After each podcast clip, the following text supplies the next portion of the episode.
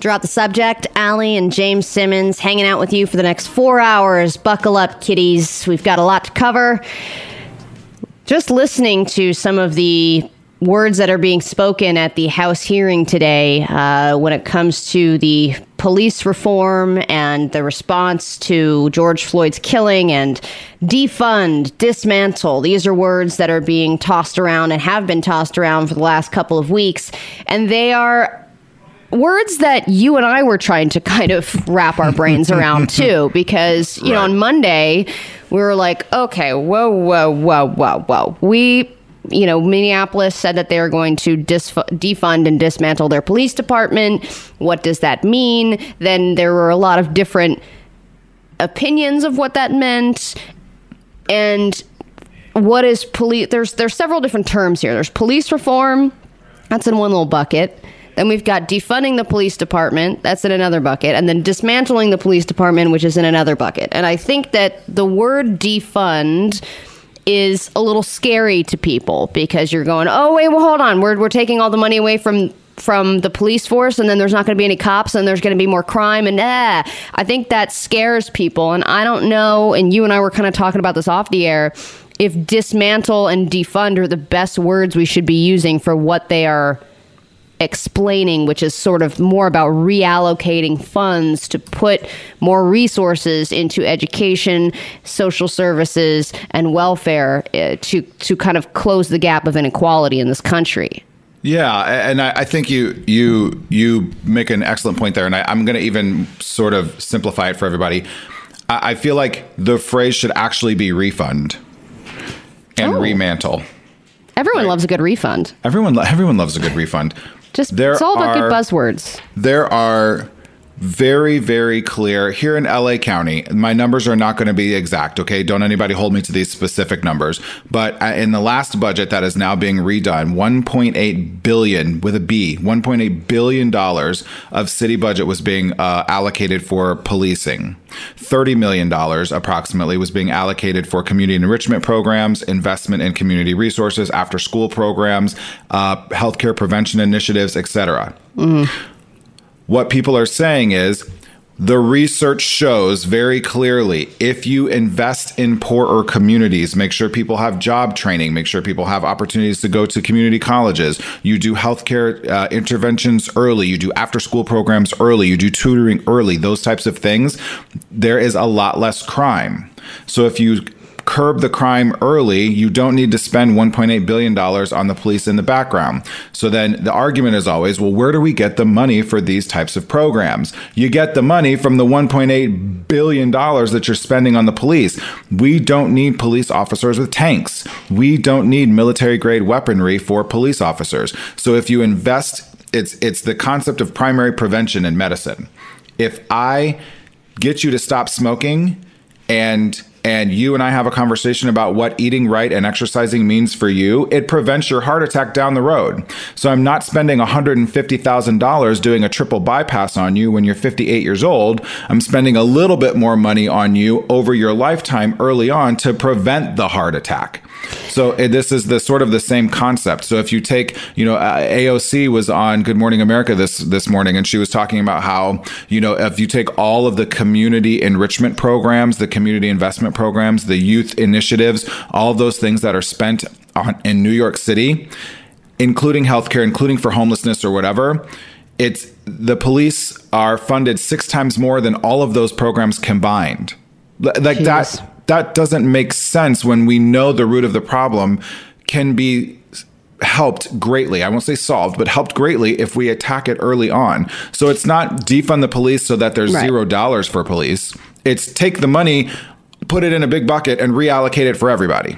Well, and here, here are some other points to consider.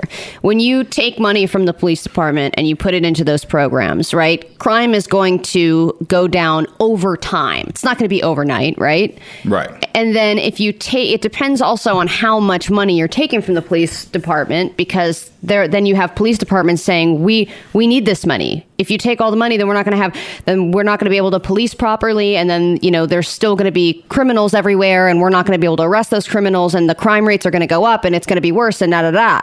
So then it's also about does this does this change happen gradually? Do we slowly keep taking like, or is it just an immediate take take a bill take half that money and put it directly into those programs?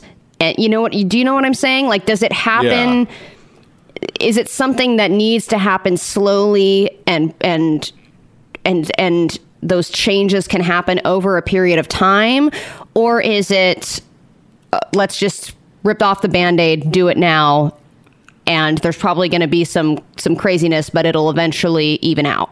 Well, I don't think anybody knows specifically because Right. there haven't been enough uh, places, uh, at least in the United States, where where police this concept of defund, and I hate that word, but this concept of reallocating the financial resources that are given to police departments and redirecting them into communities. Um, uh, there hasn't been enough of that done. I would argue that it needs to be a gradual sort of thing, um, but not so gradual in that we're not seeing the impact and that the impact is not felt. And listen, you tell someone who lives on $10 million a year that we're sorry, we're going to have to take your $10 million away and you only get to live on $1 million a year. Right, They're like gonna- if it's if it's enough. They're going to get crazy, right? They're going to be like, I can't live. I have to have my $10 million. No, you don't. We're actually giving you a million dollars a year. You're still a one percenter. You're just not a one percenter with 10 million. You're a one percenter with 1 million. It's the same concept. So if you tell anyone who's used to having $6 billion a year in their coffers that we're going to take some of that money away, of course they're going to get angry about it. It's, I make a lot of money as a nurse practitioner. Mm-hmm. If you tell me that I had to go back to making the money that I was making before, less than six figures, I would be angry with you because Right. I'm not used to that, right? But now, but it doesn't mean I couldn't live. I'd be totally fine. I think it's the same concept. Right, yeah, yeah. As soon as you take money away, as soon, as soon as you take the candy away from the baby, they're going to cry for a little while. Or even just like, this is the lifestyle to which I've become accustomed, right? That's Right. the lifestyle police departments have become accustomed, but it's clearly not working. Hmm. Interesting stuff. Well, we're going to cover some of the nuts and bolts of what's going on in the House hearings today, but of course, we're going to cover many other things as well. And uh, it's the GMA. It's Wednesday as well. And when we come back, there are a couple things happening with Uber. It's an it's a it's another round of you're the worst. Is it a Uber customer or an Uber driver? That Uber driver might just be me. We'll get into that when we get back. Drop the subject. The new Channel Q. Drop a subject, Allie and James. Hey, do you want to celebrate Pride with us? Because we always want to celebrate Pride. It's June, it's the busiest month for the gays, and we are celebrating digitally, and we're also celebrating curbside. Channel Q is doing curbside Pride this year. That means we are bringing Pride to you personally. Using the hashtag Channel Q Curbside Pride, you can be a part of it with us. All you have to do is go over to wearechannelq.com, upload a little video or a photo of maybe a, a way that you're expressing your pride, whether that's wearing a rainbow mask or or um, wearing a rainbow mask. I wish I could think of something else. But How about, Allie, how about wearing a rainbow mask?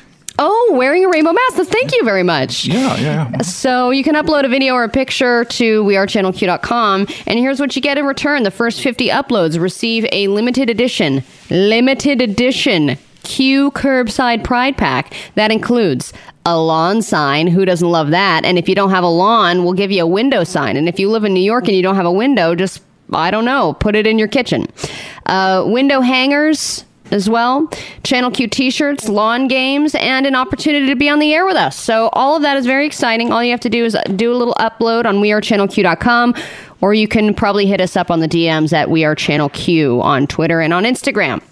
All right, there are people behaving badly when it comes to Uber and Lyft, and that's why we are about to embark on another rousing episode of You're the Worst. Let me tell you that you are the worst. all right. Now, Who is James, the worst? there is uh, a, a lot of people are upset right now over an Uber Eats customer and how they behaved when they ordered $300 worth of food on the app. I'm also going to give you another story, a personal story of something that I did when I was an Uber driver. Uh oh. Then I leave it to you and the people to decide who is the worst Uber customer or Uber driver. Let's learn about the Uber customer first, shall we? Uh, sure, please. The this is a I believe the Uber Eats driver explained this in a Reddit post. Explained that they had prepared a $270 order of ramen, fried chicken, pork dumplings, beef curry, and several other dishes for a customer who had ordered via Uber Eats. Then the customer proceeded to cancel their order immediately after the last box had been put into the to go order. Oh. So a lot of people are, you know, it just the Reddit thread was extremely long. People were criticizing the customer's wasted order, questioning how such a late cancellation can even be possible. They're calling for this customer to be banned from the app.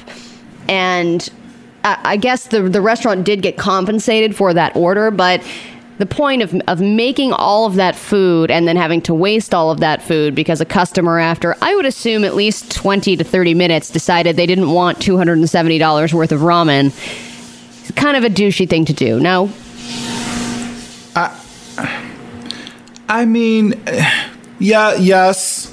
Though I, I have to be, I'm one of those people who is like, what if that person realized that they had to go to the hospital to see a family member? Or what mm-hmm, if they were mm-hmm. like, had got cold feet about their first COVID 19 socially distanced party they were trying to throw? Like, what if the refrigerator died? And they're like, well, I ordered all this food for the week and now I can't keep it in the refrigerator. Like it was ramen week for me. It's ramen, fried chicken, and pork dumpling week for me, right? I mean, I like to think that most people are decent human beings. Also, if the app still gives you the opportunity to cancel, maybe it's on the app.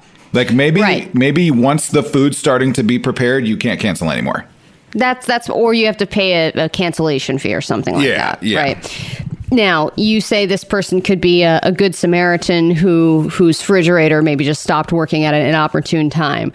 What if also this could have been a drunk lady named Karen who ordered a crap load of ramen because her appetite was was insatiable and then she microwaved a quesadilla at home and realized she didn't want $270 worth of ramen and just canceled it. It could be we could be weed. We could blame could this be. all on marijuana. It's Like true. I somebody mean- got really high for the first time. And wanted i which i don't blame them i understand that's a good cho- like all of those are good menu choices now on the other side here's my story. Oh, i was driving for uber and for lyft right? I was driving for both platforms because a lot of people do that. If one app is you know you don't have any requests and then something comes up on lyft you're like great i'll take a ride on lyft. I'll i'll uh, i'll go out of driver mode on uber and i'll i'll start driving for lyft. And you kind of switch apps throughout the evening. Uh huh. now, there had been a Beyonce concert. The Beyonce concert was being let out, and a ton of requests were coming in at surge prices. Uh huh. Nice. Now, I had just beforehand gotten a request to pick up somebody at not not a not a price hiked price. It was just like a regular price. I Uh-huh. I was going to pick up this person. It was laid out, and it was a girl, and I had forgotten to close out my Lyft driver app. So then a request comes through to take someone like seriously like a mile for $200. oh my gosh, from, from And the I- Beyonce concert. Yes, from the Beyonce concert. And So you as. I was as I was driving, as I turned to the corner, I saw this girl by herself on the residential street corner waving me down. And I drove right past her. and I picked up the other person and made two hundred dollars on that one mile drive. So Uh. who is the douchier person? Mystery food canceller or Uber driver who left a girl to stand on the street by herself Is- and probably ended up paying two hundred dollars for her next driver Uh huh. because I wanted to make a little more money. Uh huh. Is this even a question? Winner Okay. of dark web uh, trivia or whatever? Like, come on now. This is pretty. This is pretty easy. Allie Johnson, oh. host of Drop the Subject. You're the worst. Oh no. Drop the subject. The new Channel Q. All right, drop the subject. Rolling right along today. There has been um, an interesting uh, development in the world of social media with um, hashtag ladybugs. And, And ha- hashtag Lady Graham. hashtag Lady Graham, exactly. And uh, there might be a very, very prominent Republican senator who might just be being outed. You heard that right, ladies and gentlemen. This is Closet Watch. Closet Watch. Do you like that? I was trying to go for like a like a announcer guy, dude. I thought it was perfect. Thank uh, you. Will you do it one more time for me, please? yeah, this Closet is Closet Watch.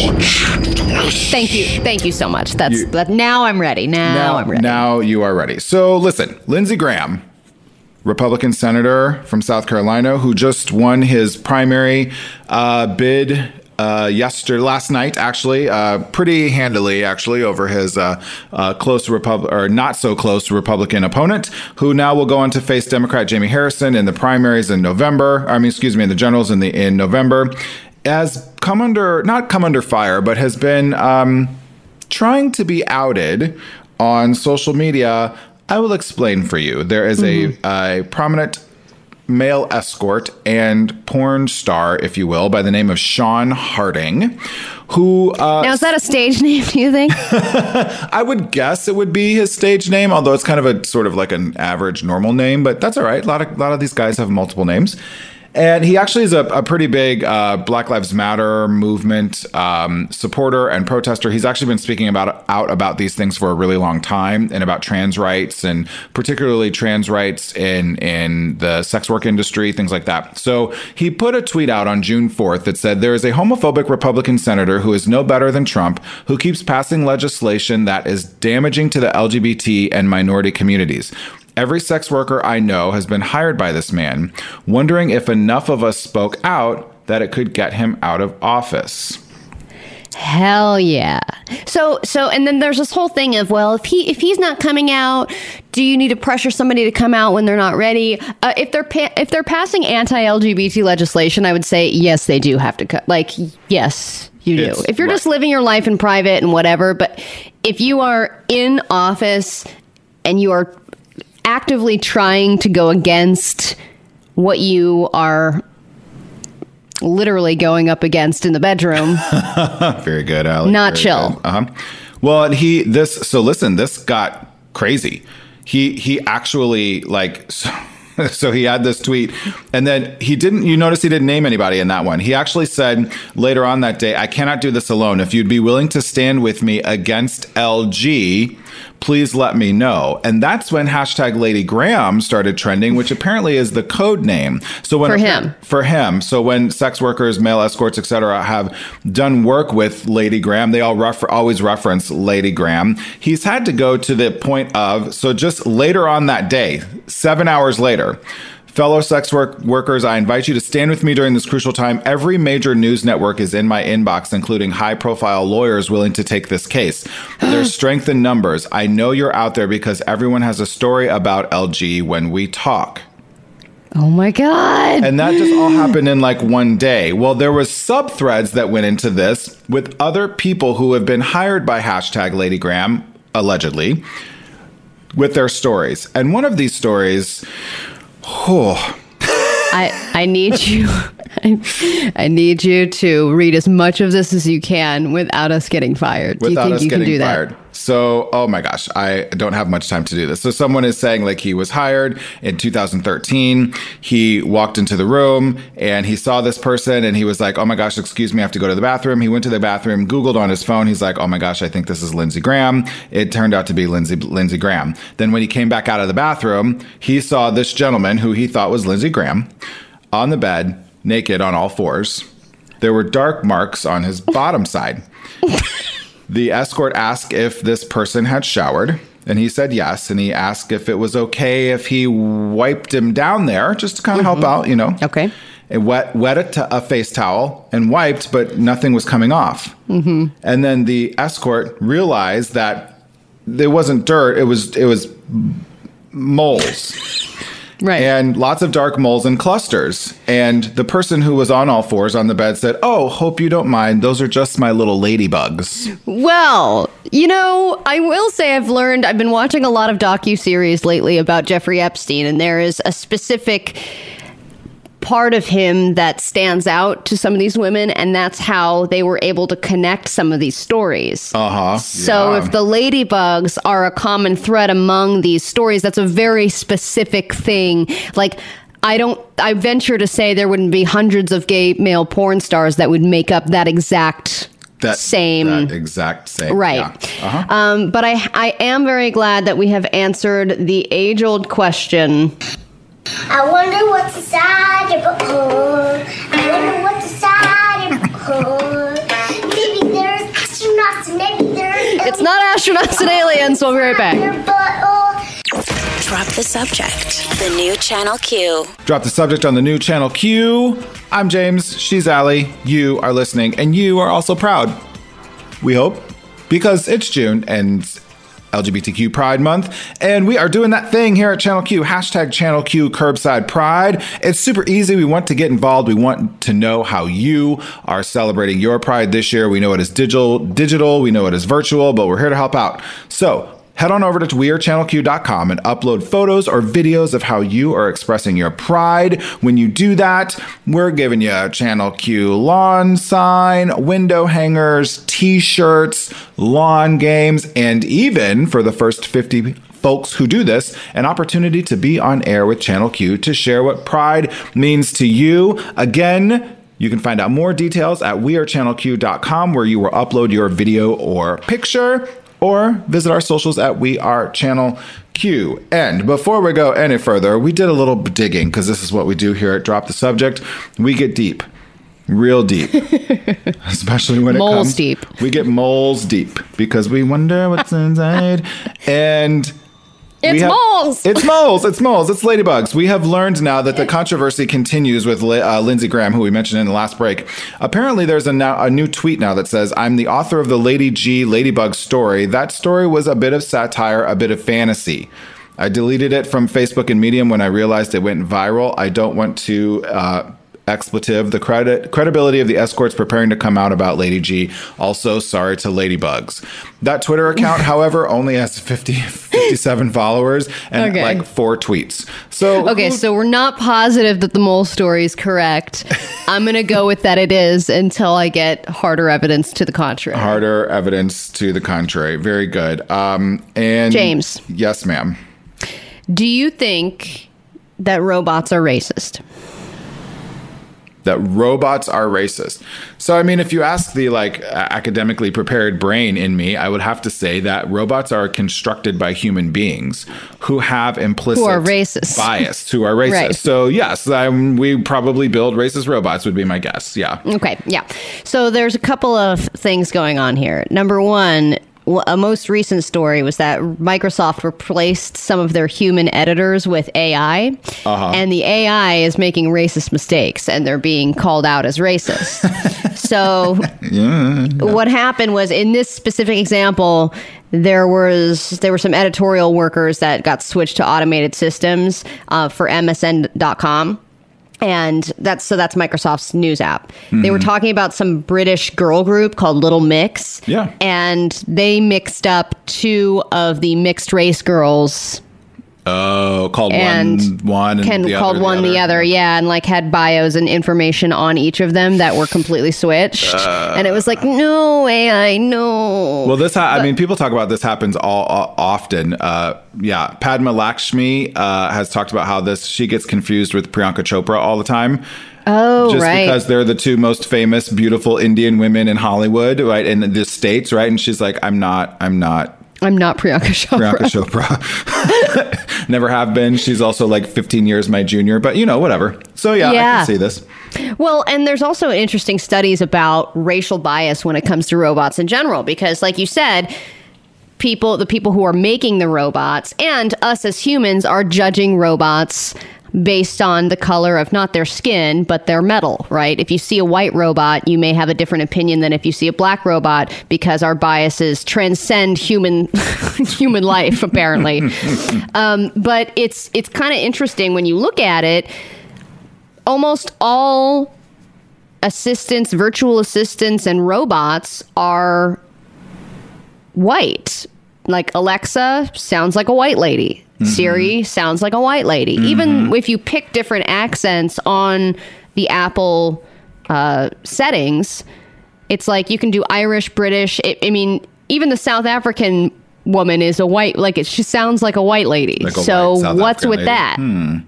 I I mean, I think that's really interesting, but also, I mean, it goes back to this deep. I know this is going to be. I know people are getting a little bit exhausted.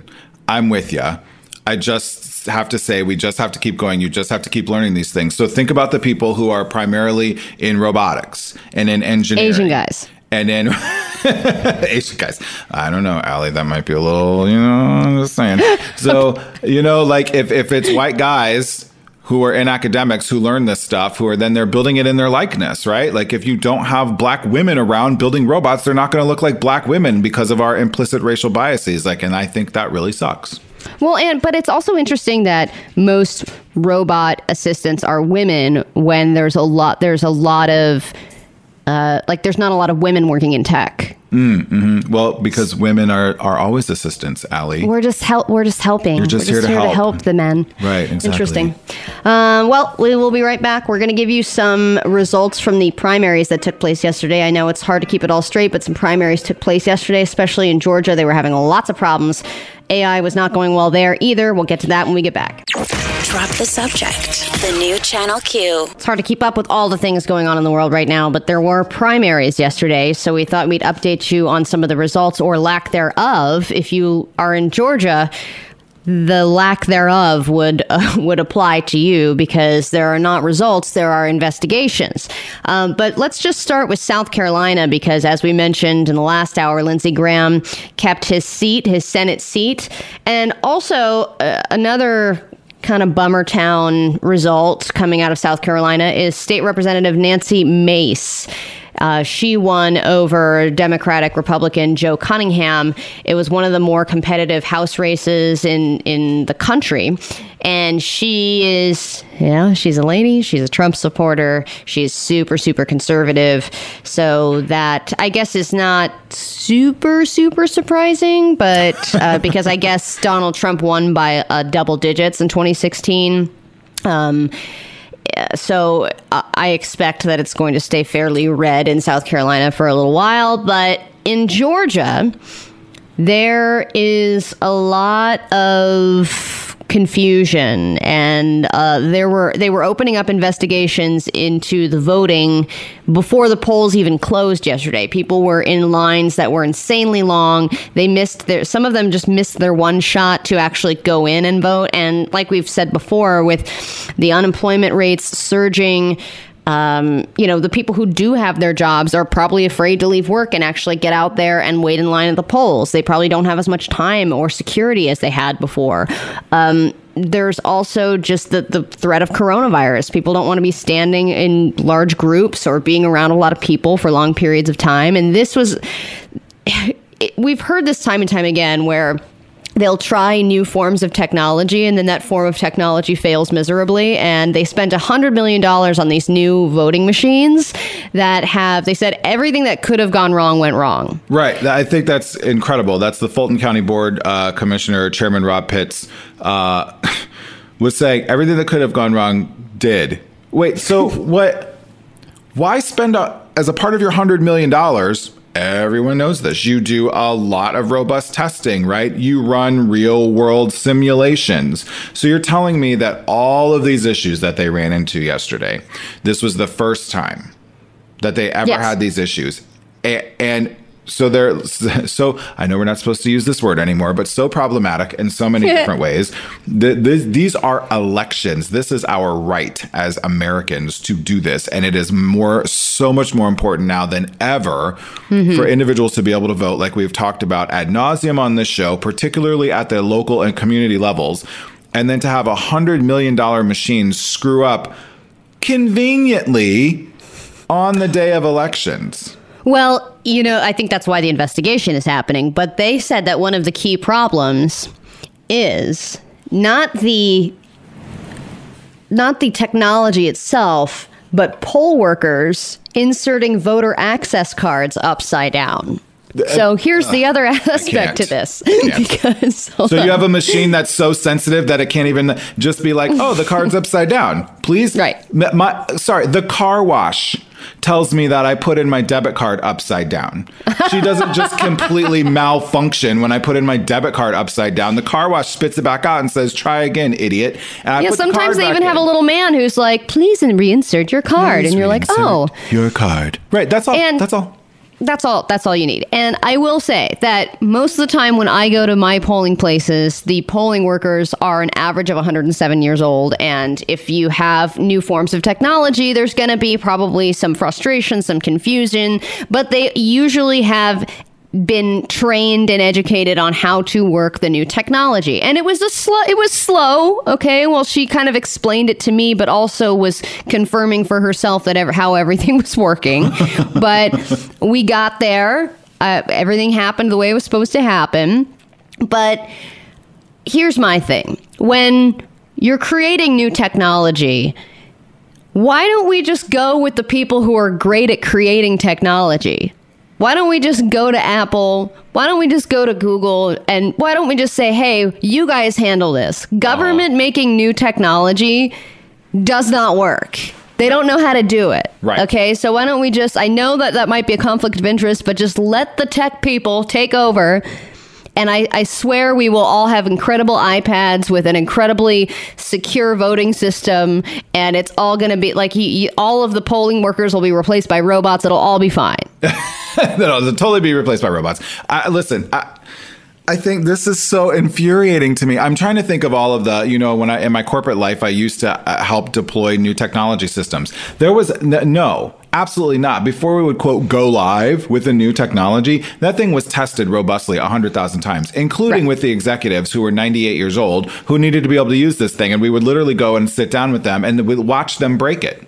Watch them screw it up a hundred times and then fix those things and then retrain them and then go back and fix the system, right? And be like, Right. okay, 90% of people So aren't, aren't clicking this button, right? So we need to move the button. Like, this is the things you do, especially if you're going to spend $104 million of taxpayers' money. I can't, but at least I feel like Iowa feels sort of vindicated. Right, Like, because we- they had we their the app was a total yeah, it was totally awful. And they were like, "Cool, yeah. Oh, I, yeah."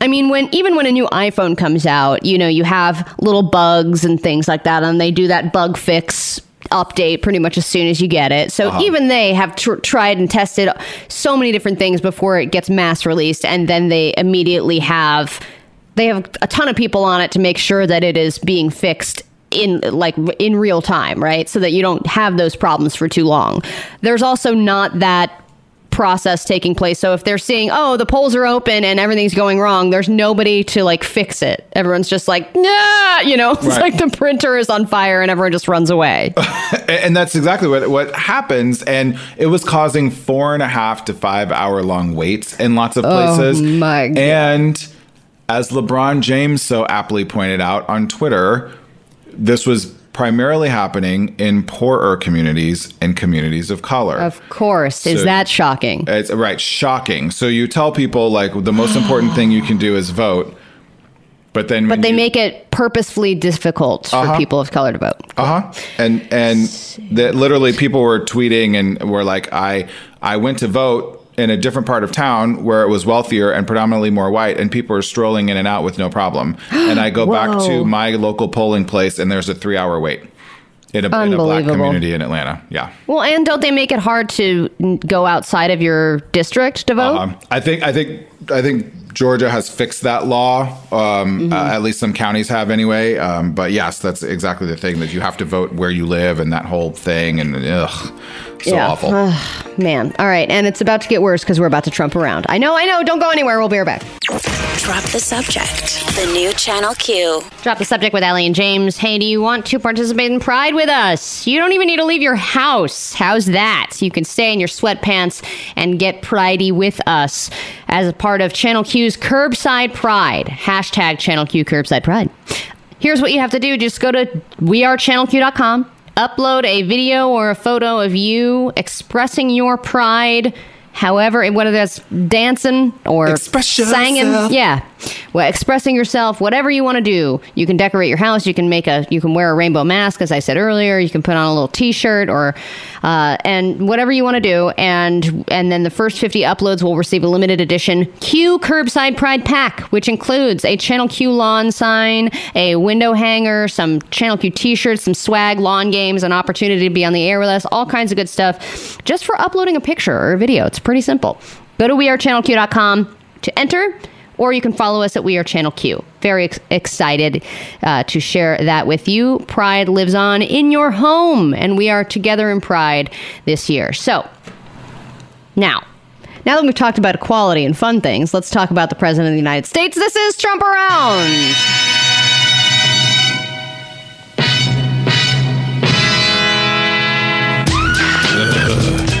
I was so excited too. I know, I got you excited and then I brought you down. Pride and proud and virtually and digitally and proud and rainbow masks and anyway, Donald.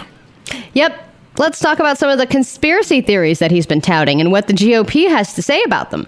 Shall we? No, mm-hmm. Donald Trump has never pushed any conspiracy ever, Allie mm, Johnson. Yes. So there was a protester in Buffalo who, if you didn't hear, he was a 75 year old man and he was shoved by the police. It was a video that went viral. Everybody was commenting on it and very outraged by it.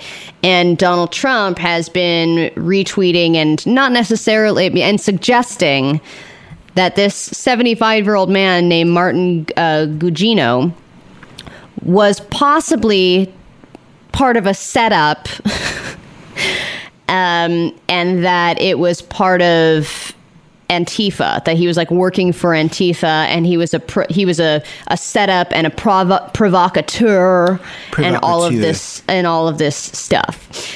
Which you know when you really are crazy something that happens is that you have this narrative and this reality that you've created for yourself right? And then when that bubble of reality of your own reality that you've created starts getting holes in it you just put up pieces of tape to keep that bubble going and pieces of tape are usually just lies and conspiracy theories that kind of just keep things in that that that make sure that you are still maintaining that current reality Yeah, it, it sure is. And when your news source for you struggling to maintain your current reality or pushing these, uh, you know, controversial uh, and conspiracy theories is is a news source like One America News Network, which he at in his tweet in this conspiracy tweet.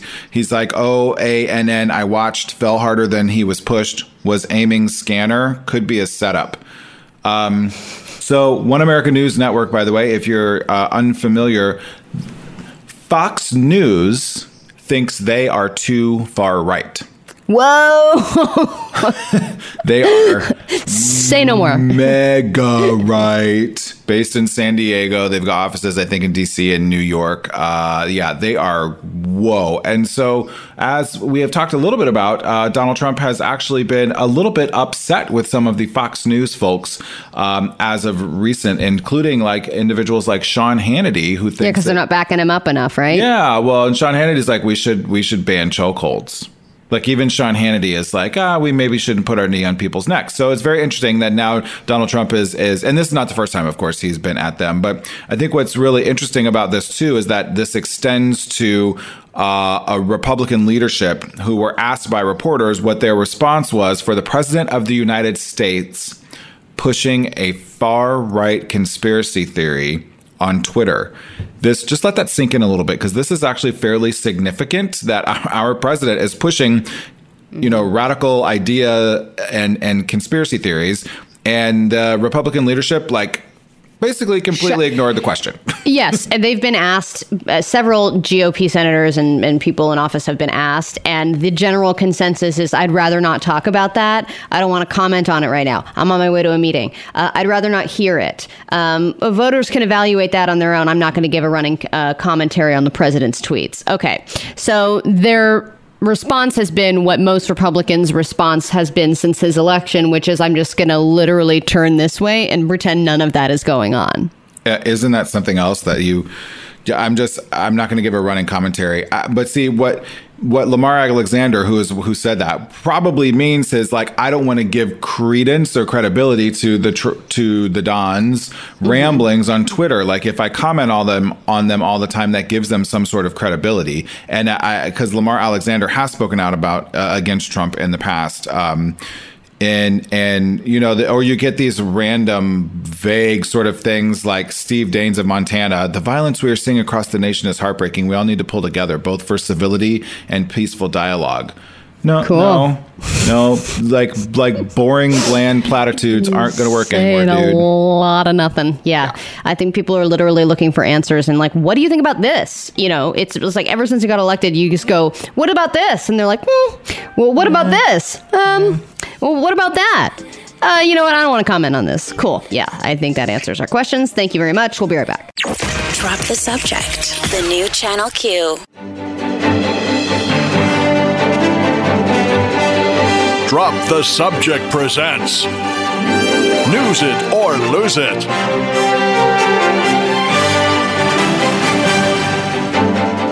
News it or lose it time. That's right. I've got three headlines. James, you have three decisions to make.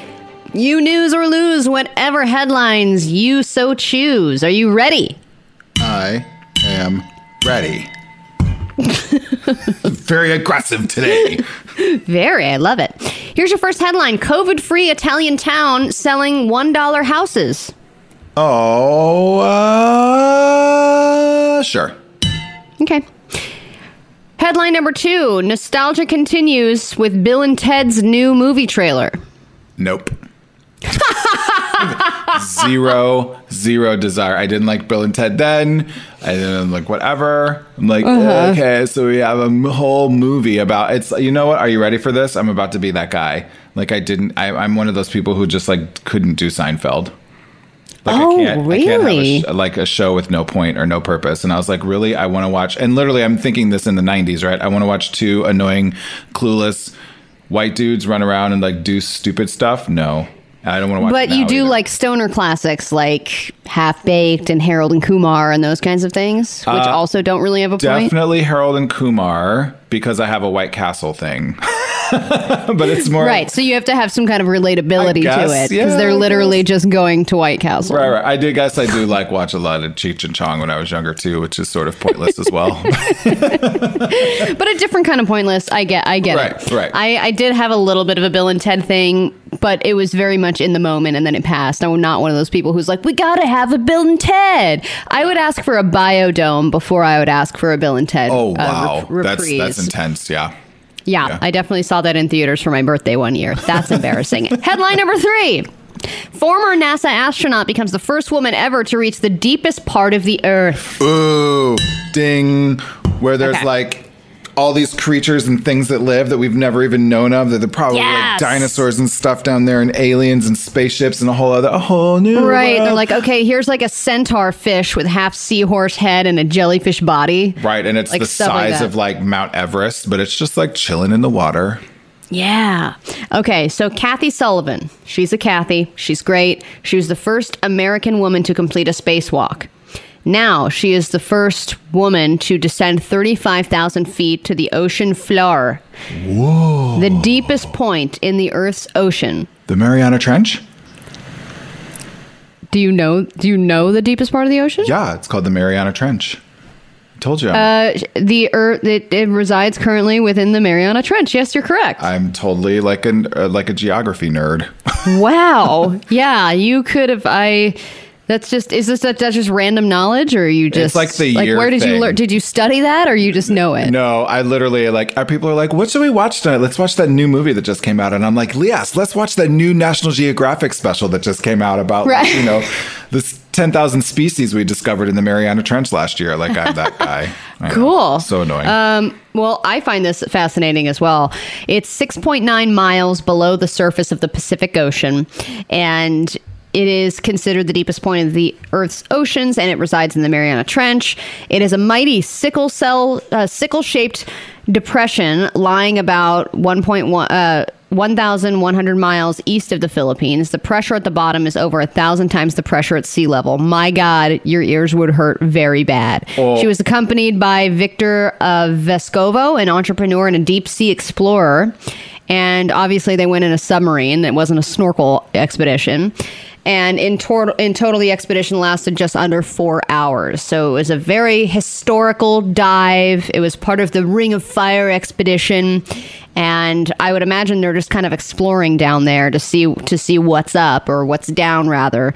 Um, so it, it's just a cool history making expedition. That is that's super cool. You know, the only other really person of of like worldwide renown who has been down there. No, No, no, no, James- no. I didn't James- even know Mariana Trench. Okay. Uh, James Cameron, producer of the Titanic and other great films. He Did he go down there just to be down there, or Kinda, yeah. He like ever since doing the Titanic, he's like apparently been like seafloor obsessed, and so he did the whole like I'm gonna be a rich dude and pay somebody to like take me down to the Mariana Trench. So Uh, Well, oh wow. I mean, I guess if you got the money and you've got the obsession, um, Yeah, I yeah. know that for me, Sebastian was how I got first obsessed with the ocean floor. It just looked like so much fun. Darling, Okay. it's wetter. downward, it's wetter. Take it. It from me. I mean, it looked very exciting. Kate, Mm-hmm. let's talk about the city of Cinque Frondi. Do you know about that place? Oh my goodness, no! Stumped me. it's a community in the southern region of Calabria, which is in Italy. It is the toe of the boot, apparently, and it calls itself a COVID free village. After swerving the rad- ravages of the virus that took place in the country and, of course, in the whole world, as we know, they are now selling houses for a buck. Whoa! They say, despite being surrounded by the natural beauty of the rugged Astromontronte National Park and overlooking both the Ionian and t- okay, there's too many words that I can't. Uh, Cinque Frondi's urban scenery is scarred by ramshackle dwellings. So I guess the the village is kind of run down. They want to get more people in there. So if you buy one of these you know, places that needs a little fixer up. You just Yeah. pay a buck and you move on in and you, I don't know, grow some wine and call it a life. And there you go. I guess that's well. I mean, that's one way to bring back your economy. Like sell houses for a dollar. Drop the subject. The new Channel Q. You are right. We are back. It is drop the subject. Thank you, announcer lady. And hashtag Channel Q Curbside Pride is still going on. This is the thing. Listen, Pride is virtual and it's digital this year, and that is the thing. But we are trying to do our part to help it out, to help you out, to make it a fun Pride and still feel um, uh, proud of our community, uh, especially because of everything going on in the world, not in spite of. And so, listen. We want to see how you are doing your pride. How are you celebrating pride? Are you painting your face? Are you decorating your house? Are you wearing a rainbow mask? We may have said that 14 times already today. uh, so, the first 50 people who upload uh, a picture or a video of how you are celebrating your pride, and we want to see a little catwalk action there, a little runway action when you do. Uh, we've got Channel Q lawn and window signs for you, window hangers. Channel Lawn Q games, t-shirts. I mean, lawn ga- I mean, it's Channel Q cornhole. Ch- Channel Q cornhole for uploading your video of how you're celebrating Pride, and of course. This is super fun. An opportunity to be on air with Channel Q to share what it means to you. Head on over to wearechannelq.com or go to our socials at We Are Channel Q. Very nice. Well, another thing that is happening today is, of course, earlier in the week we shared with you that the Democrats proposed a bill on police reform. There were a lot of bullet points in that bill, and today the House Judiciary Committee is hearing a bunch of testimony from a, a, a wide range of people, including George Floyd's brother, on racial profiling, police brutality. And this is all in preparation for the House to vote on this new bill. So we wanted to share with you some of the words that came from uh, George Floyd's brother, Philonise. Philonise? Philonies. Ah, Philonise. I was like, don't second guess yourself. Philonise. Ah! Philonies. Um, which he had some very powerful words in his opening statement. George, that day he was killed, but maybe by speaking with you today, I can make sure that his death will not be in vain. To make sure that he is more than another face on a t shirt, more than another name on a list that won't stop growing. George always made sacrifices for our family, and he made sacrifices for complete strangers. He gave the little that he had to help others. He was our gentle giant. I was reminded of that when I watched the video of his murder. He called all the officers sir. He was mild mannered. He didn't fight back. He listened to all the officers. The man who took his life, who suffocated him for eight minutes and 46 seconds, he still called them sir as he begged for his life. I mean, Yeah, it's it's it's all. I mean, you know, you you hear things like that, and it obviously has an effect, and it's still very important for us to to hear those words, let them sink in, and I, I'm really glad that something like this is happening. It's been really interesting watching the live footage of of uh, Floyd's brother and many other. I mean, also a lot of black law enforcement executives and police chiefs talking about kind of where they think things should head where where how should we do things differently? Should we defund the police? Should we dismantle the police? Should we what what is the proper form of police reform? And another voice that we heard from in these hearings is a is a black woman by the name of uh, Angela Underwood Jacobs, and she's on city council in Lancaster.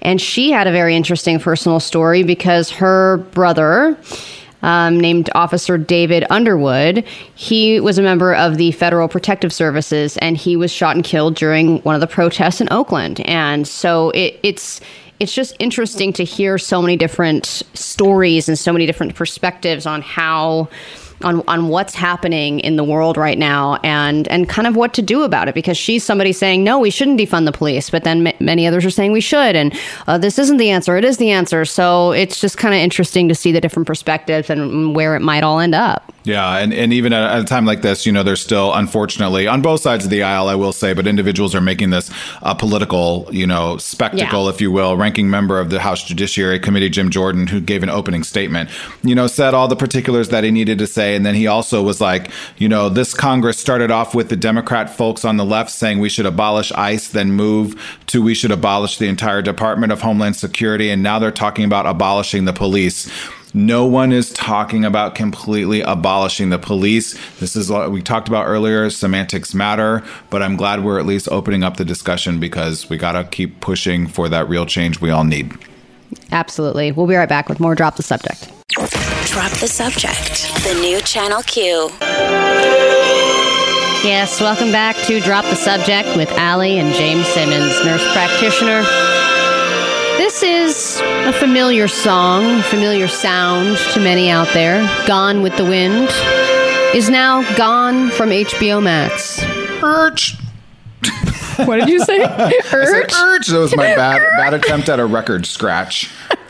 I really like Urge. Just saying Urge. Urge. Urge. Yes, there She's gone. she's she's gone because of course if you have never seen the movie then you maybe wouldn't know that it's super racist i mean you listen to little little little clips here and there um, i mean it's a long ass movie so there's a lot of racist clips that i could play for you this is just one of many that exist Oh, Captain Butler! Captain Butler, you come out here in the to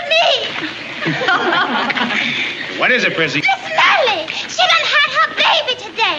So I mean, the way that these characters are being portrayed is is. I mean, the, HBO Max said it better than I can, which is it wasn't okay then and it's not okay now. So we are going to remove it from our repertoire. But that's not all. I mean, a lot of things are being canceled right now. And I'm not just talking about movies, TV shows, people, uh, statues, even. Christopher Columbus got a real got a real ass whooping yesterday. Uh, there was a beheading of, of of Christopher Columbus's statue that took place in one city, oh, in Boston, and then another was torn down, set on fire, and thrown in a Virginia lake by protesters who say that the explorer, of course, represented genocide. So statues on the outs as well. I'm loving every single second of this. By the way, I I have been like an uh, uh, a stand against Christopher Columbus. I think since elementary school, being someone who has so I have indigenous blood in me, but I do not have a, a close relationship with any specific tribe other than the Omaha Sioux, who were the closest reservation to where I grew up, and my mom did some work there. So we and we also have some good friends of our family who are Makah. So these this influence on me very early on. We're Uh-huh. like, uh, no, Christopher ain't the dude. No, Um, he's so definitely loving it. not. Yeah, he's not the dude. And I, I, I'm really loving the trend. I mean, I, I'm loving it as you are, but I'm also loving the trend of just throwing things in the water when you don't like them. And the poor water.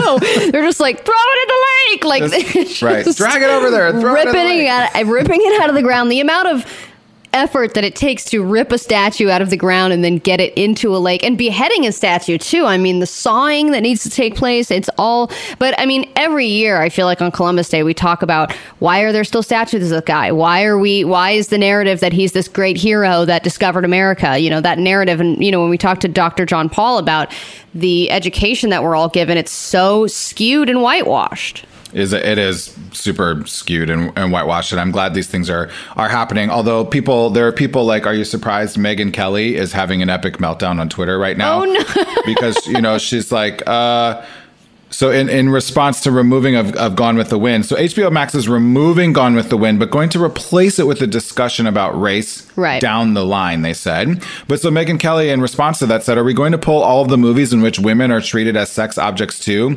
Guess how many films we'd have left? Where does this end? Mm. Okay, categorically different conversation. Yeah, definitely a, give, a different conversation, and I understand like what she, where she's coming from with that. Sure. But I think like like when Disney Plus came out, they they added like a disclaimer on some of their movies to say, hey, there are some sensitive things here, there are some triggering things here. We're going to let you decide whether you want to watch it or not. Absolutely. I mean, Which yeah, I think is a good one. You know, like you can't erase all of the movies that are out there, but it's also like I get you need to acknowledge that that was not okay the way that those people were portrayed.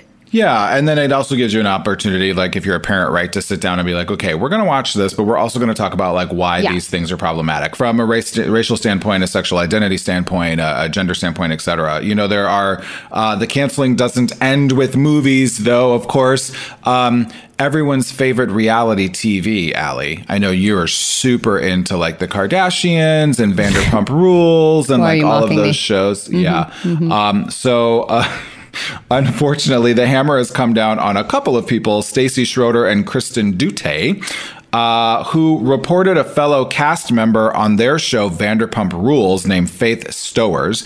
They reported her to police for a crime she had nothing to do with. Yeah, there was, and I believe there have been many other complaints about them in general, but there was a, a Daily Mail article that was, hey, people are looking for this black woman who committed this crime. And they basically put it out on Twitter and they were like, this is her. And it was like, what? Uh, and I think they kind of did a half-ass apology, but now that all this happen is happening, it's reigniting the flame, and now they are gone from the show. Which, boy, I don't know about you, but I'm gonna miss. Yeah, I, I mean, it's just going to be devastating for the show. Yeah, there's also new cast members who had just premiered this past season Max Boyens and Brett Caprioni, who uh, did Are not. Max and Brett gone too? Yeah, Max and Brett are gone uh, because, you know, old racist tweets. I feel like that's everyone. Like, everyone's got these old racist tweets that.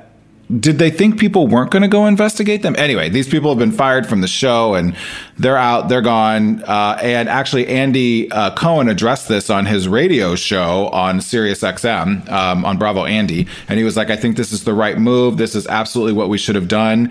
Uh, but he was like, I just want to remind everyone, I'm not in charge of programming at Bravo anymore. Like, I'm that's not he was like trying to remove himself from this very much because apparently some other celebrities uh, who who may even not know that were coming at Andy and they're like how do you have these people on a show that you're in charge of he's like I'm not actually in charge of programming at Bravo anymore Well, and I went to Bravo's website today because I was reading about this story, and now they have a tab for Black Lives Matter.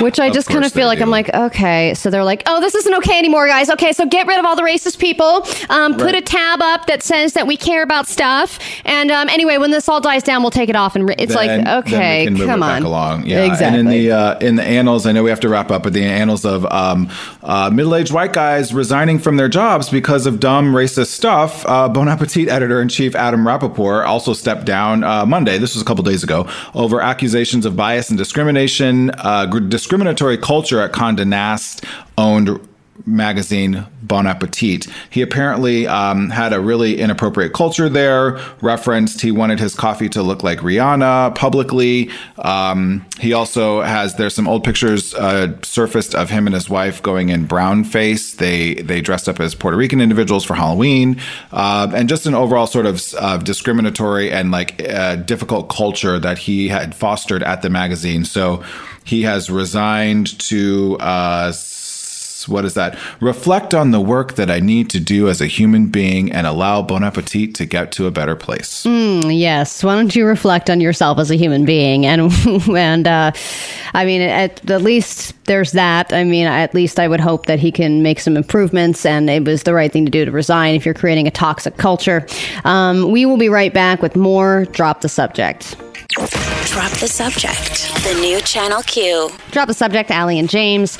Do you want to participate in Pride? Of course you do. Do you want to leave your house? It might be kind of questionable. I mean, COVID cases are rising, so let's face it. People are going to be celebrating from home. That includes Pride. So we want to celebrate with you by bringing Pride to your curb. It is Curbside Pride. Hashtag Channel Q Curbside Pride. Here's how you participate. It's so easy. It hurts. All you have to do is go to wearechannelq.com and upload a little video or a picture. What is that little video or picture? Well, it's just an example of how you're expressing your pride. Maybe it's a, a video of your catwalk or your runway walk, as we mentioned yesterday. Maybe it's a um, maybe it's a nice thong. If you want to show that off, I'd, I'd love to see that. All you have to do is upload it, and the first 50 uploads receive a nice little lawn sign, a window hangers, Channel Q t-shirts, lawn games, an opportunity to be on the air with Channel Q. You get all kinds of great stuff. When do you get free stuff? Just for uploading one video and picture. You do that like 17,000 times a day. So just go to wearechannelq.com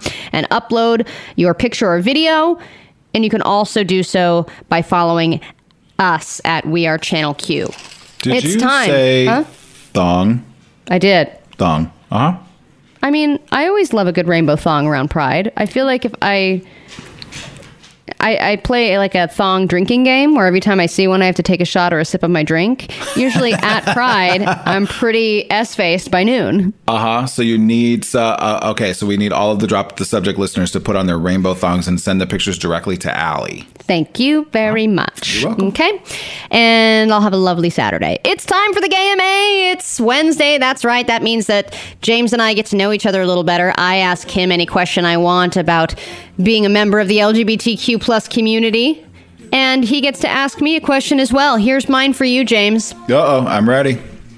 You know, we've we've had some great conversations this week and last about some of the fetishizing of people in the black community in in in the queer ver- uh, in the queer universe, correct? Yeah, absolutely. Yes. Now, people have some expectations. They say things and they they they p- place you in a certain mindset when they learn that you're a, a black queer guy. Do do you notice that in terms of you being a country boy as well?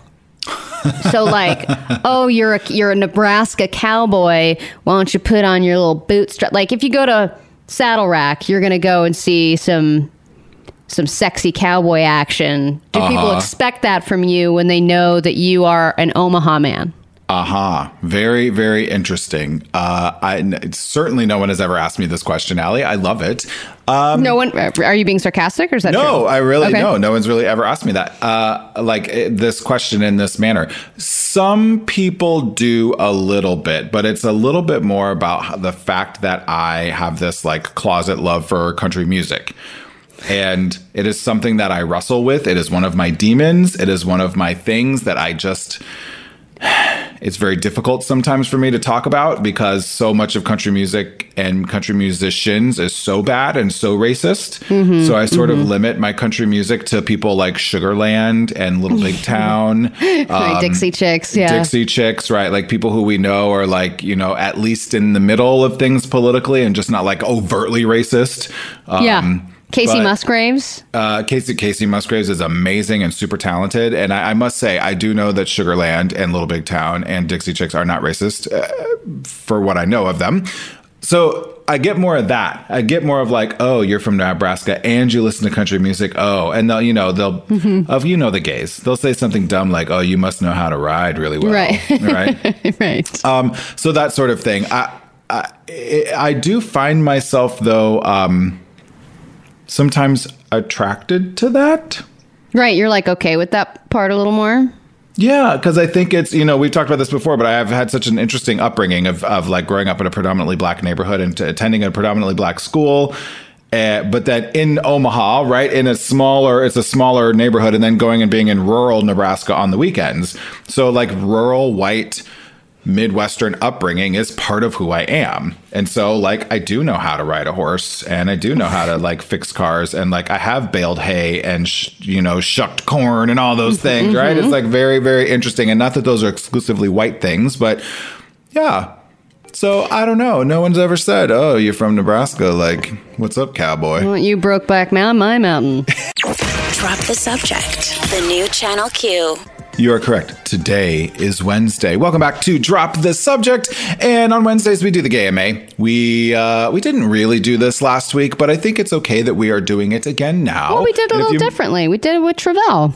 We did, uh, yeah, like the Travell version of the GMA. But in terms of the traditional GMA, where Allie and I find out uh, about each other and learn more about our individual cultures and our individual selves.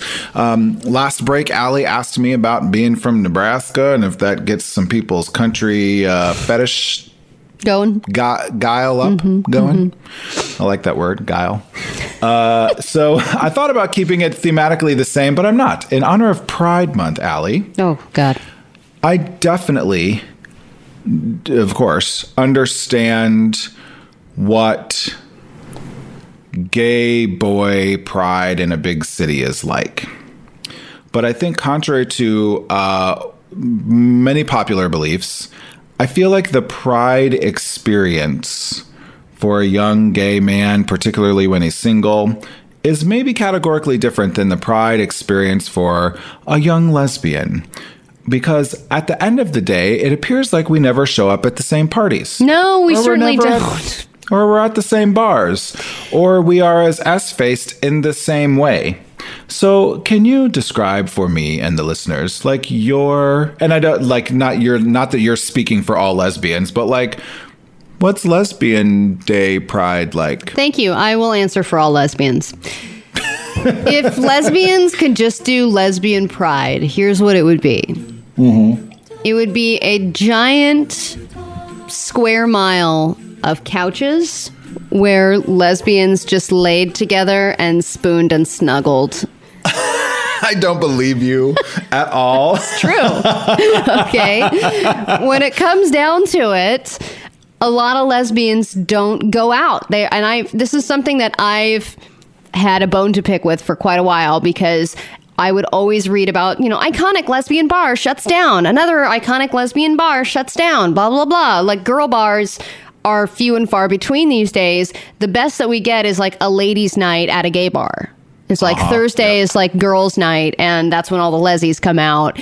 And I think that that that culture of the people who still go out is very young. I think that older lesbians, middle aged and older lesbians that have, you know, met their partners or whatever, they're very much homebodies, or they go to, you know, they go on camping trips and they're adventurous in that little kind of nature way. Uh-huh. I, Yeah, yeah. I, I'm, I'm just completely generalizing here, obviously. But Yes, when I yes. when I had well, I had great prides when I was younger, and I mean I met my first girlfriend at Pride, and it was very much all right. You know, we're all gonna walk around with our tops off and little star stickers over our nipples, and we're gonna get all the totes, and we're gonna just get super drunk, and we're gonna dance with whoever. And it was very much that cul- culture for me when I was younger. But then when I got older, I was like, all right, you know what? I've done I've done Pride a lot. I've done like there was sometimes where I marched and I did more. Uh, I don't know. I did different things at Pride, and now Mm-hmm. I'm kind of like I. Uh, duh, I don't know. I I would rather be Lay on curled up on the and couch and snuggle.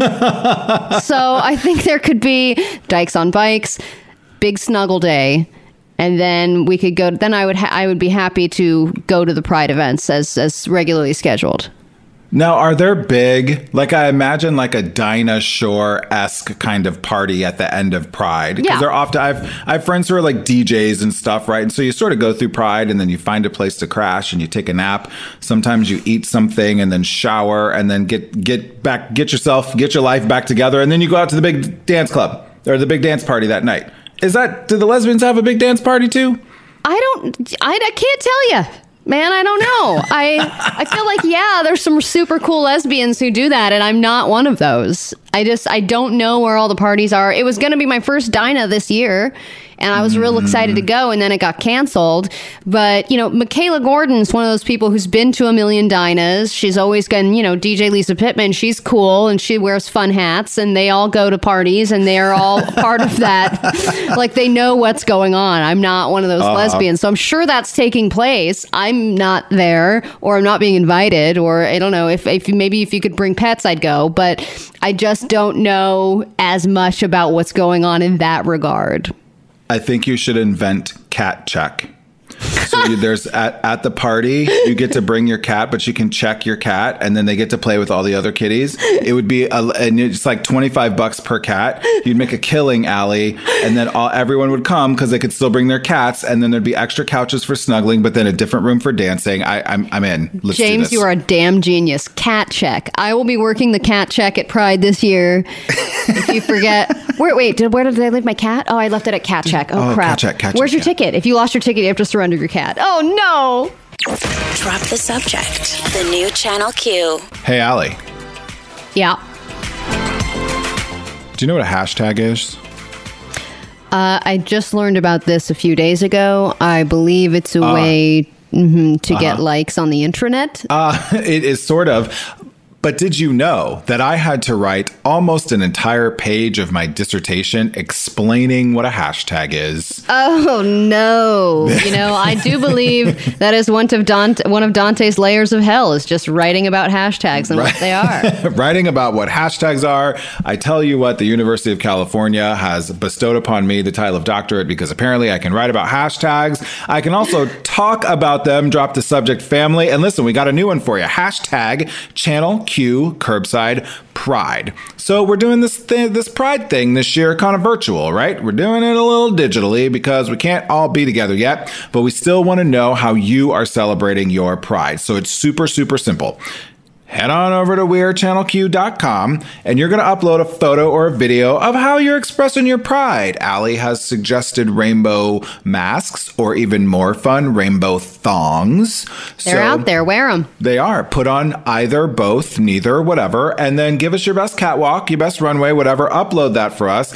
And if you do, the first 50, we'll hook you up with the lawn signs, window signs, window hangers, whatever those are, Channel Q t shirts super fun lawn games, and an opportunity to be on air with us, Channel Q, to share what pride means to you. Hashtag Channel Q Pride, Allie. Look, those Channel Q T-shirts don't. We don't just give those to anybody. All right, it took me like six months to get one of those. So consider yourself lucky if you are one of the fir- uh, one of the fifty people who gets these curbside pride packs. They're fun. They're cool. They're important. They're exciting. Any way you can zhuzh up your home is going to be greatly appreciated. I'm sure in these times of COVID. Now James, we hmm. have we have had a lot of conversations about how different cities and countries do their policing a little differently, right? Yesterday we talked about some of the Nordic countries, Norway, Sweden, Denmark, and how they have put a lot more money into welfare programs versus policing and how their homicide slash arrest ratios are like 100%. And it's important now to talk about there's another city that's coming up in the US that you know it's it's a topic of conversation because they have dissolved their police department and they did so in 2013 so we thought we'd talk about Camden in New Jersey what they did to change their policing and how that has changed 7 years later Camden New Jersey was uh, seeing a very big rise in crime. And in 2013, they decided to essentially dissolve their police department. And what did they do exactly? Because I know they they they did the thing where they put more money into community programs, right, and education and reform, and they non-unionized as well. Yeah. So what they, you know, they they were like, okay, we have the spike in homicides. Like we know we need to reform some things in the police department, but we don't have enough police. So they sort of went, they sort of went the nuclear option, if you will. And they, the mayor at the time, uh, dissolved the local police department and signed an agreement for then the county to provide shared services of policing for both the city and the county areas. So then all of a sudden you have the county and the local police that have been dissolved, but now they're sharing resources. It actually doubled the size of the policing. And then on top of that, what they did was try to instigate, they didn't try, they did put in very strict guidelines about what things like reasonable force means. Because in so many different Yeah. police departments and situations around the country, you know, that's a very gray area. Well, I had to use deadly force because of X, Y, and Z. And Camden said, nope, here's an 18 page guide on exactly how you use force and when. Yes, and they they have a, a very interesting tidbit here, which says the rules emphasize de-escalation comes first. Novel idea, right? De-escalation being the number one priority, and deadly force being the literal last priority. It requires that force is not only reasonable and necessary, but that it is proportionate. And they basically take what what most police for, uh, what most police forces say, like a lot of these situations that we've been looking at, they're firing within a few seconds, right? Or they escalate when they don't necessarily need to escalate. This completely turns turns that on its head and de-escalation is the number one priority. And as a result, they've seen crime go down. And guess what? Use of excessive force complaints in Camden have dropped 95% since the year 2014. So it's very interesting to take a look at this stuff. Um, who knows whether we're going to see more cities adopting this, but it's always interesting to look at. Um, more interesting stuff for you comes next right here on Drop the Subject. Drop the subject. The new Channel Q. Welcome back to Drop the Subject with Allie Johnson and James Simmons on this lovely Wednesday. And I'm very excited to speak to a, a young chef named Rahanna Bisseret Martinez. She was on Top Chef Junior. I always like to talk to people who have done a lot more with their lives at the age of 16 and 18 compared to myself. Um, But we also wanted to talk to you, Rahanna, because you did an, a recent interview with the LA Times that was really lovely and very important about how we need more Black voices in the culinary world, especially when it comes to the food world in terms of, of media and, you know, people who are chefs that are giving reviews and recipes and things like that. So first of all, welcome to the show. Thank you. I'm happy to be here. Yeah, and I thought we could just kind of start with why is the the food world so whitewashed and why is it so important that we change that? I think the answers are obvious, but I'd like to hear it from you. Yeah, so a lot of the times people of color and black people aren't given the same opportunities in the food industry. And I think a part of that is because for a long time, European foods have been seen as the top and the best type of cuisine in the most technically advanced, which we know is not entirely true. Each cuisine has their own unique kind of aspects. And so I think what happened within the food industry was we started to give jobs to these European chefs and didn't include the people of color and they weren't seen as valued in their work. Mm. That you you bring up such an interesting point, uh, particularly in in your article uh, in the LA Times that just came out a couple days ago about how there's cookbooks for Italian food and there's cookbooks for French food and certain Asian foods but where is the learned in, in food culture right in culinary culture where is the learning about the technical aspects of making traditionally black foods?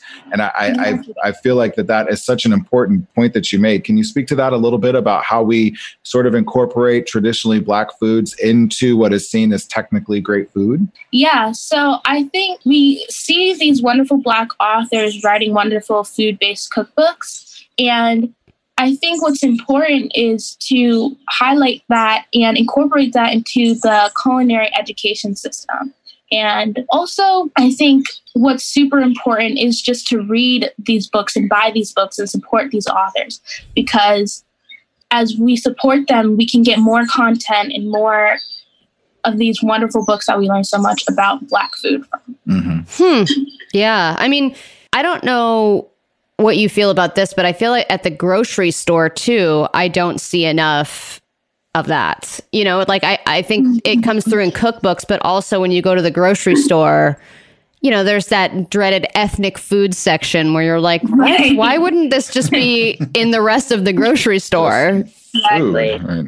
That's that's so interesting. I really, you know, one of the things I I also really love lately is this push and i guess i'm a little rahanna i'm a little conflicted by it as well because everyone's sort of like here's lists of black restaurants that you can support and yeah. order your next uber eats meal from these black restaurants and part of me mm-hmm. was like so this just seems like an in vogue like cool thing to do right now right um, exactly but you know these restaurants have been around for a long time also i just did the same thing that i get mad at other people doing and saying that there are there's one type of black food or one type exactly. of black chef and i think exactly. you bring up that point really well so correct me tell me what i did wrong about how there's not just one type of black food or black chef yeah, so black food is very vast. You know, we all know there's a lot of different cultures of black culture, and in there, there's a lot of different types of food.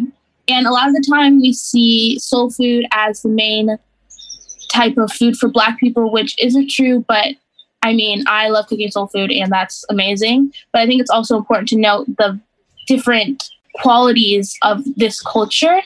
And I think that the lists for all these black chefs in SF or in LA or wherever in the world, I think that's really important to get those restaurants publicity. But it's also like what is going to make sure the readers go back to these restaurants and continue supporting. I think that's something that's important. And also regional black foods. Not everything is from America or came from America or started in America with black foodways. You know, we have historical kind of roots in different areas and foods. Where do you do do you work in a restaurant now? I know you were on um, Top Chef Junior, and you know, do you specialize in a certain type of cuisine, or what what kind of stuff do you like cooking, and where can people taste some of the things that you're cooking? Yeah, so I'm based in Oakland, um, California, and I have been doing stages since I was, I think, 13. And so I've been getting like restaurant experience there. And now that I'm 16, I want to get a job in food industry. It's kind of hard now because a lot of the restaurants are not open or they have much smaller teams. So now I'm kind of just waiting to see where I can help and continue helping out feeding people. Well, I think that uh, we just learned recently that the editor in chief of Bon Appetit stepped down, so they should give you that job. I com- completely agree. Oh my gosh. Portia Wilson would be a great person for that spot if she wants to do that. But that she is super awesome. Portia Wilson well, hosts a podcast on the Hungry Society. What is that? Well, who else? I was just gonna say, yeah, who is that? Like, how is that she an inspiration for you? Well, Portia, she's super awesome. She interviewed, she interviewed me a while back, and she continues to do super awesome work nice. especially Well, within the food media world. Well, we think you're super awesome, and uh, I, we loved, you know, hearing some of the things you had to say in the LA Times. Definitely a conversation that needs to be had. More Black voices need it needed in the food industry. And Rahanna Bisseret Martinez, people can follow you on Instagram and Twitter and keep up with what you're doing. Uh, I assume. Uh huh. Totally. All right, Rahanna, thank you so much. We appreciate your time. And I used to live in Oakland, so say hi to it for me. I miss it. Okay, I will. Drop the subject. The new Channel Q. Drop the subject with Allie and James Simmons, nurse practitioner. Right now is not a time to be silent. A lot of people are speaking up with words on what they believe in, opinions on how to change things for the better. And we're hearing from lots and lots of different people all over the country, all over the world. We figured it would be an opportune time to just read a transcript of one of these voices so that you can then guess who spoke these words. Yeah, I, I think this is a, a great one. Really, you know, sort of uh, in, uh, uh, intense statement here.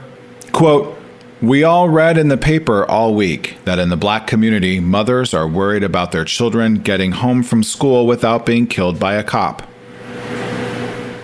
What world are we living in? That doesn't happen. This person goes on to say, Stop treating us like animals and thugs and start treating us with some respect. That's what we are here today to say. We've been left out of the conversation, we've been vilified. It's disgusting. Yeah. Um, So, who do we think said those words? Is this maybe a, a victim of police brutality? could be one of the many protesters or of individuals who, uh, you know, are, are pushing for police reform and, you know, defund, refund, dismantle, remantle. Let's find out. Stop treating us like animals and thugs and start treating us with some respect. Ah, you know what? This is actually a New York police boss by the name of Mike O'Meara. And he went off on the media about how cops are being treated like animals and how it's not fair and it's disgusting. That's what we're here today to say. We've been left out of the conversation. We've been vilified. It's disgusting. It's disgusting. I think we agree that there's a lot that's going on right now that's disgusting, Mike. I just don't know if we are necessarily seeing eye to eye on on what is disgusting. Yeah, and he's flanked by uh, not flanked. He is completely like everyone behind him are a group of all white male law enforcement officers. They are wearing their masks, though, I, except for one. I will give them all credit for wearing their masks. Um, but You know, you always find the positives, James. That's what I love about I you. I mean, I try. I I think it's uh you know, he goes on to say like uh few things worse than being stereotyped as an animal or thug, being disrespected in society and misrepresented in the media, realizing that the system is stacked against you. Few can understand what that's like, says the white police officer. Whoa, he said few can understand what that's like. Yeah. I think it- there's some black people raising their hands going, um, hi. hey, n- know what that's like? uh hi, um call on me, call on me. hey, hey, hey. Hey, we're we're right over here. Um And yeah. also, especially the word thugs. Stop treating us like animals and thugs. And this word has come up time and time again in the midst of all of this, with Donald Trump using it, calling the protesters thugs, which is, uh, in my mind, become more of a racial slur than anything. So it's kind of interesting that he's using those words, saying that we are that they are being treated like thugs and they're not being treated with respect. Also, how does it feel to not be treated with respect? It sucks, doesn't it? Yeah, yeah, yeah. And this is after two weeks. Yeah, of- you're of mad. protests. Sure. Also, Think about how mad you are after two weeks compared to how mad somebody like James has been his whole damn life. or you know, an entire community of individuals for 400 years. Like, I, I mean, this is. I I think I- I got to the point with this one when I, I was watching this that I, I just laughed. I was like, okay. Like what there there's so much to say and yet there's so much to not say either here, right? Like I I'm just like I can't even believe that this is happening, but what it speaks to honestly is that there there's such a disconnect between where the movements are and where individuals are, where a lot of police are, where a lot of, of, of individuals who are white are, versus what individuals who are saying we need to reform this structurally, this systemic racism within policing and this whole like, oh, there are some cops. Well, I know some good cops. There's some cops that are good, or you know, they, they, we're good guys. We went into this for the right reason. Like Right. that's a, that's a thing, but it, it it also doesn't account for the entire systemic racism of the of, of policing.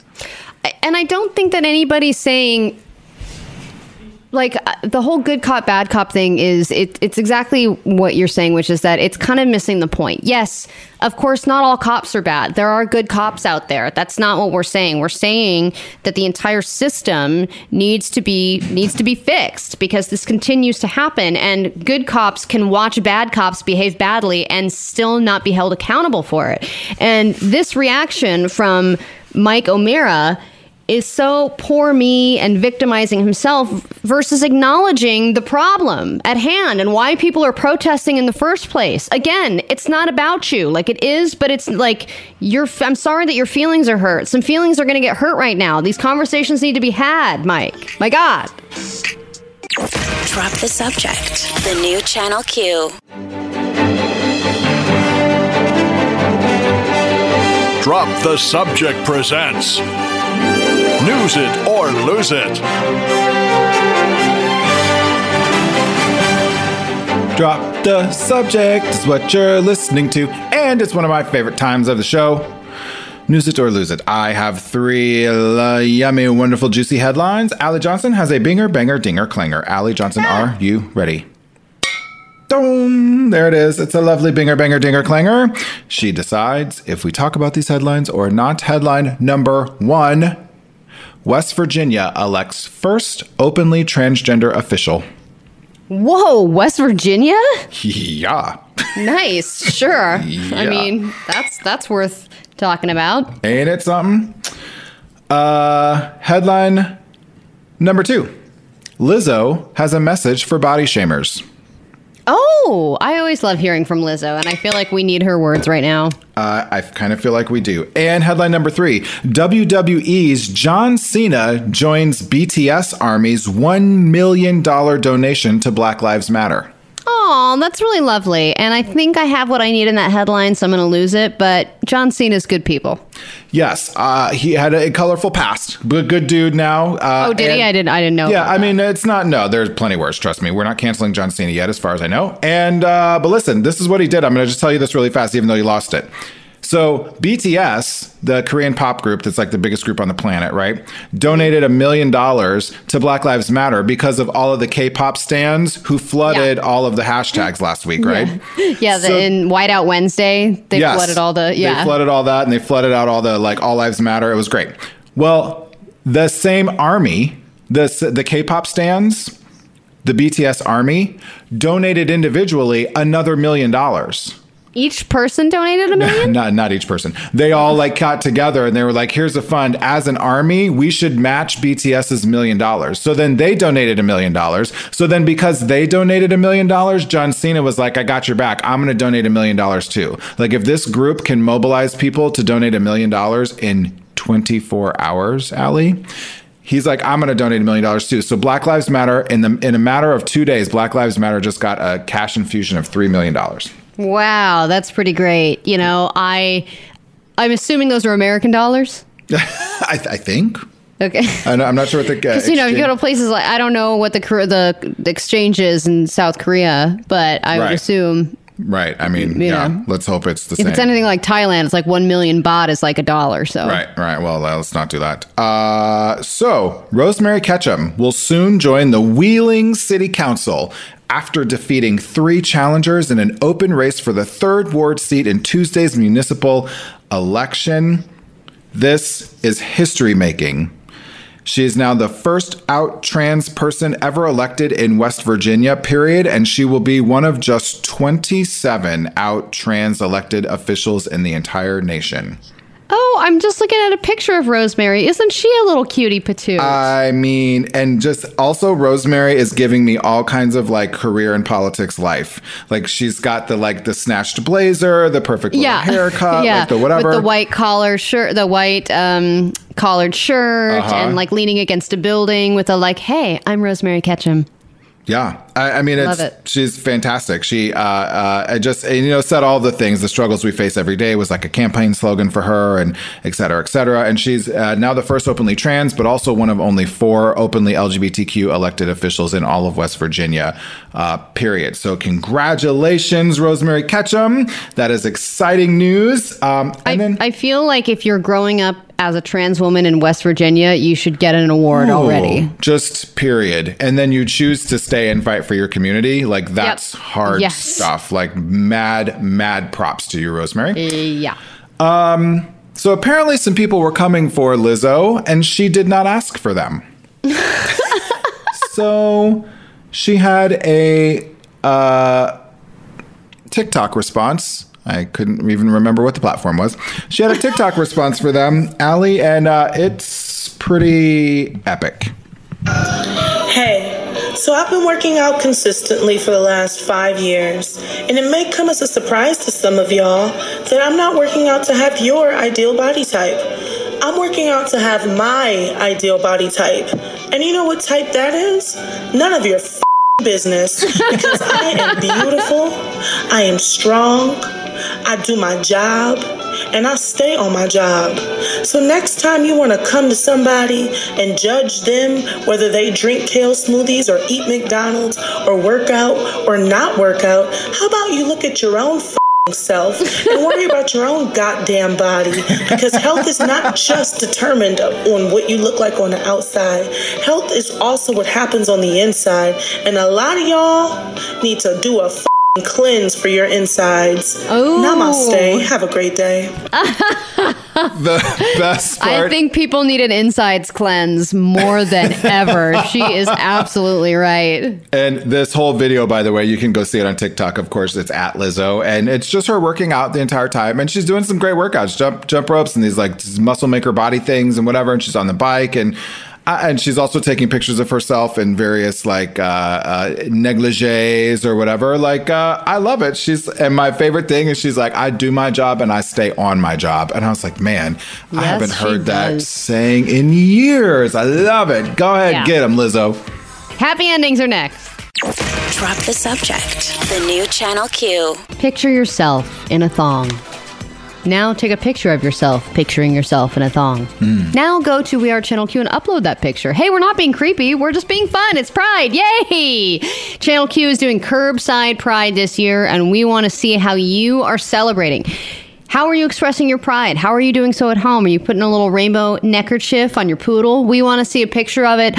All you have to do is upload one of those pictures or videos, and you get some swag one of the if you're one of the first 50 people to upload a picture or a video, you get to celebrate curbside pride with Channel Q with a Channel Q lawn sign, maybe some window hangers, a Channel Q t-shirt, some lawn games. That'll make you very popular on your block. And you know what'll make you even more popular is an opportunity to be on the air with us. Here, you want to talk to James and Allie? Yeah? Yeah? Well, all you have to do is go to wearechannelq.com. You can enter, upload your picture and your video to get your swag, or you can follow us at We Are Channel Q.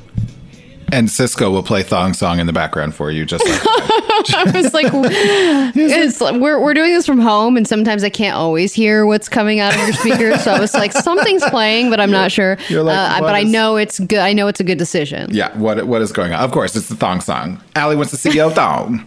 Allie also has, uh, I believe we have some happy endings. Yeah, I think I have one. We do. I have one as well. This is the moment where we take things in the show that maybe weren't so positive and we make them positive because that's how we roll here on Drop the Subject. We want to leave you on a positive note, give you something happy to take into the rest of your day. And what can be happier than a happy ending from James? Go ahead. Megyn Kelly might be really upset that the world is re re re re canceling Gone with the Wind, and that the show Cops has been canceled. Yeah, we didn't even mention that. Cops Yeah. and cop shows. Cop shows, cop shows. Some cop shows are being shelved according to networks. Others are being just full on canceled. Live PD is the number one rated show on cable right now, and they're having to shelve that for obvious reasons. Um, but you know, maybe we should cancel Megyn Kelly's show. And oh wait, it already has been. Which is what Megyn Kelly is. There is your happy ending. You know, that's very nice, James. Mine is having to do with cancellations as well. Uh huh. Everything is getting canceled, as you said. Statues are getting canceled, movies, Vanderpumps. But at least, at least, if this show ever gets canceled, I'll have a great new job as cat check girl at the new girls only lesbian pride after party that James invented. yes, you are. You get first dibs on being cat check girl. I'm going to be cat check girl, and if you bring home the wrong cat, you're welcome. That, oh, that is all. That was that two happy endings in one, Allie. I don't know. That was a little button on the previous happy ending. It was a happy ending. It was Just a little happy ending kitty button. Just a little Yeah. kitty nose button. Just a little little boo boos.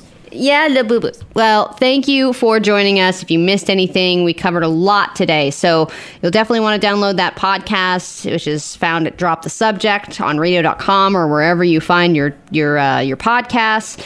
And um, continue to interact with us on social medias at DTS Show. We will see you tomorrow for another wonderful slash mediocre show. No, it's going to be great. We'll see you then. Bye bye. On the next, on the next, drop the subject. On the next show, we bring back our tried and true segment, Obvious News. What do we got this week, James? Anna Wintour admits to toxic behavior at Vogue. The Vanderpumps suck as people. and Gone with the Wind has racist undertones. Okay, anything else? Why don't we ask Anna Wintour? Anna? That's all. Drop the subject. 10 a.m. to 2 p.m. Pacific, 1 to 4 Eastern on Channel Q.